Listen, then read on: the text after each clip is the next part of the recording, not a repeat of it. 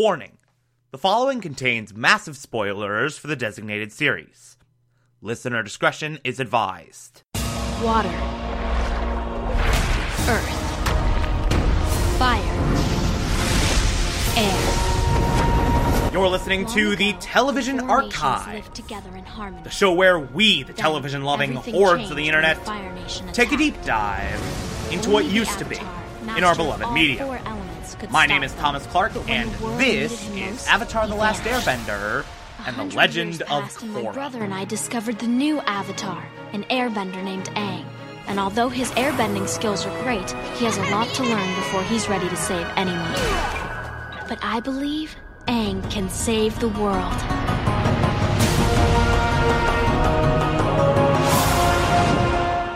Today we will be discussing Avatar The Last Airbender, Season 1, Episode 2, titled The Avatar Returns. A promised plot? Man, did this episode deliver on the plot! like this. This two part episode, I really must reiterate. First half, perfect character establishment. Second half, perfect plot establishment. This episode does an amazing, amazing job of setting up the core conflicts, the core trajectory of this show. And it's just so freaking exquisite. This thing, this episode is filled to the brim with brilliant, brilliant moments. And it starts like right in the first scene with that incredible banishment scene of Sokka basically just being like, hey, you just signaled the Fire Nation. You're gone. And there's so many moving parts to it. Katara trying to plead with Sokka like Aang did not do anything intentionally. He's good for us. He's brought fun. He's brought a sense of optimism for once. And Sokka also having the best of intentions, trying to protect his village. Then you have that fantastic moment of Katara almost leaving with Aang to go to the North Pole. And then Aang being like, "Hey, I don't I don't want to get between you and your family. Like stay here." Then Aang getting on his bison, that little kid running up to him and like, "I'll miss you," which is just such a gut-wrenching moment. And just walking away on Appa, who still can't fly. It's extraordinary. And then you have Zuko's attack on the village, which is also fantastic in so many ways. And it starts off with this brilliant character moment for Sokka, where he's prepped for this. He's got the the friggin' face paint on. He's on the wall, ready to defend his tribe. And then this massive Fire Navy ship just comes charging through the wall, completely destroying everything. It's something that Sokka has no possible chance of fighting.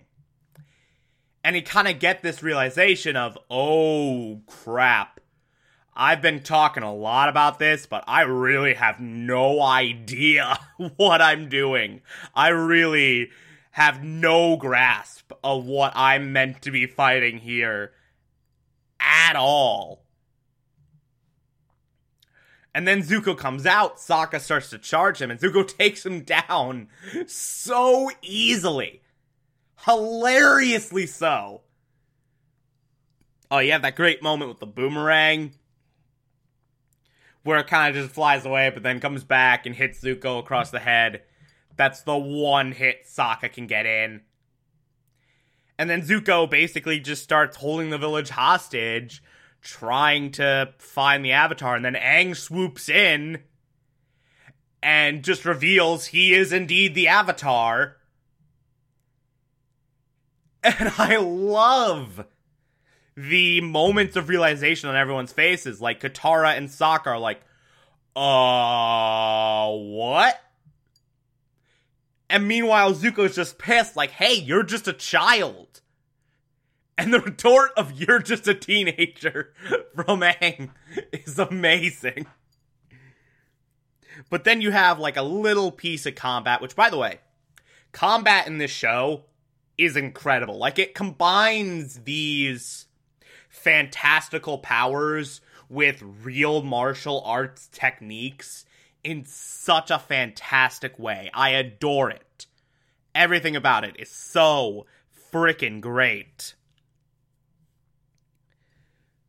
But uh you have this moment with this little piece of combat and then Aang just does his little glider thing that disperses the flames, but he sees the flames kind of still going near the tribe, and Aang just makes this conscious decision, which really sets a perfect precedent for him as a character. Where it's like, hey, if I go with you, will, will you leave everyone alone? So he gets captured by Zuko. And what follows afterwards is this big come to Jesus moment for Sokka where he's like, uh, Aang's the Avatar. He's clearly on our side. Uh, we should probably help him. So Katara and Sokka kind of make this executive decision. We're gonna save Aang. And then Gran Gran shows up and is like, hey, you're not just gonna go to save Aang, you're going to just travel with him. You found him for a reason. Your destinies are intertwined with his here's some stuff, F off. And it's such an an impactful moment. It's such an uplifting, beautiful moment. And then you have that amazing, amazing scene of them getting on Appa and then Appa finally flying and Sokka, who's been denying this the entire time, being like, he's flying! Katara, he's. I mean, big deal, he's flying. Meanwhile, you have all that incredible stuff on the ship. With Zuko preparing to return to the Fire Nation. And. and Aang going below deck and immediately escaping. Just doing that breathing on the guard, fling back move, and just running around with his hands tied behind his back. He escaped with his hands tied behind his back. He is a magnificently powerful airbender. And just running around like a madman looking for his staff, which Zuko kept in his quarters. It's so so fantastic and so fun to watch. And then you have this big epic fight with Zuko over his staff, which is so so extraordinary. Really the moment where you kind of realize, "Oh crap, this combat is the greatest thing ever." It's so well done. And I especially love the shot where Aang is on his glider and Zuko just jumps behind him and grabs onto it and just pulls him down. I love that moment, especially. Like, it's really, really well done. But everything about that fight with Zuko is so freaking perfect. And then, like, right as Appa, Katara, and Sokka show up, Aang is fighting Zuko and gets thrown into the water. Then he goes into the Avatar state. Not a spoiler for me to call it the Avatar state. Like, it's literally like the most nonchalant thing. Oh, by the way, this is called the Avatar state. But goes into the Avatar state. And just does this waterbending mastery. And just completely F's up Zuko and all of his troops.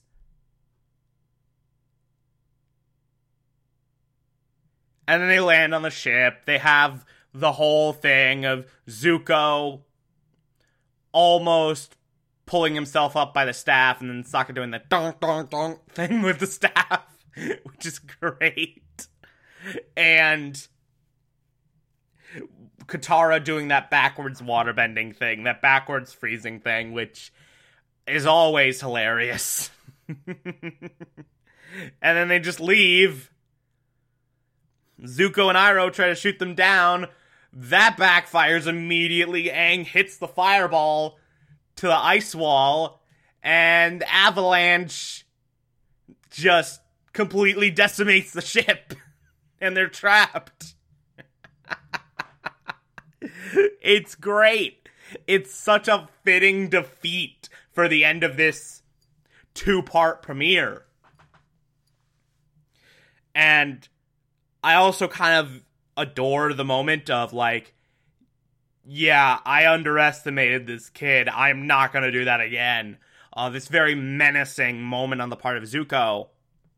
And then you have this extraordinary final scene where Katara and Sokka and Aang are on Appa and they're just flying around. And Katara and Aang have this amazing exchange of, why didn't you tell us you were the Avatar? Because I never wanted to be. We'll talk about this later in the show, later in the season as it unfolds, but man, what a perfect line to sum up Aang's inner conflict as a character. Like, he has this tremendous responsibility that he didn't ask for at all. And he finally. I think he finally, with this thing with the Southern Water Tribe, kind of realized, yeah, I'm the Avatar, I should probably own this. But there's this whole conflict within him of he never asked for this. He never wanted to be the Avatar. He just wanted to be a fun loving air nomad. And now, here you go. Here's the thing. That that that's the hand you've been dealt. Screw you. It's so so perfect. And they form this plan of, hey, we're to go to the North Pole and we're to learn water bending. And then somewhere down the line, Earth and Fire are to happen as well. Also, we're to do these fun stuff along the way because Aang is still kind of this immature 12 year old kid. This is such a brilliant episode. This whole two part arc is really, really extraordinary. I loved it. It starts the episode off, it starts the series off, rather, so, so perfectly on such a great note. I cannot wait to go through this whole thing because my god, it only gets better from here. Uh, so yeah, look forward to that. If you like this, favorite the podcast, anchor.fm slash TV archive so that you can be here every single Monday through Friday as I go through every single episode of this and other shows. And you can find it on pretty much whatever podcatcher app you prefer. Feel free to call in as well. It's as simple as just a push of a button on the Anchor app. I will play those on the show from time to time if you feel so inclined to send those in. Follow me on Twitter and Instagram, TomTom4468, and support the show. Patreon.com slash Thomas Clark. Pledge just a dollar a month. I appreciate everything I get through there. Tomorrow we will be discussing Avatar The Last Airbender Season 1, Episode 3. Talk to you then.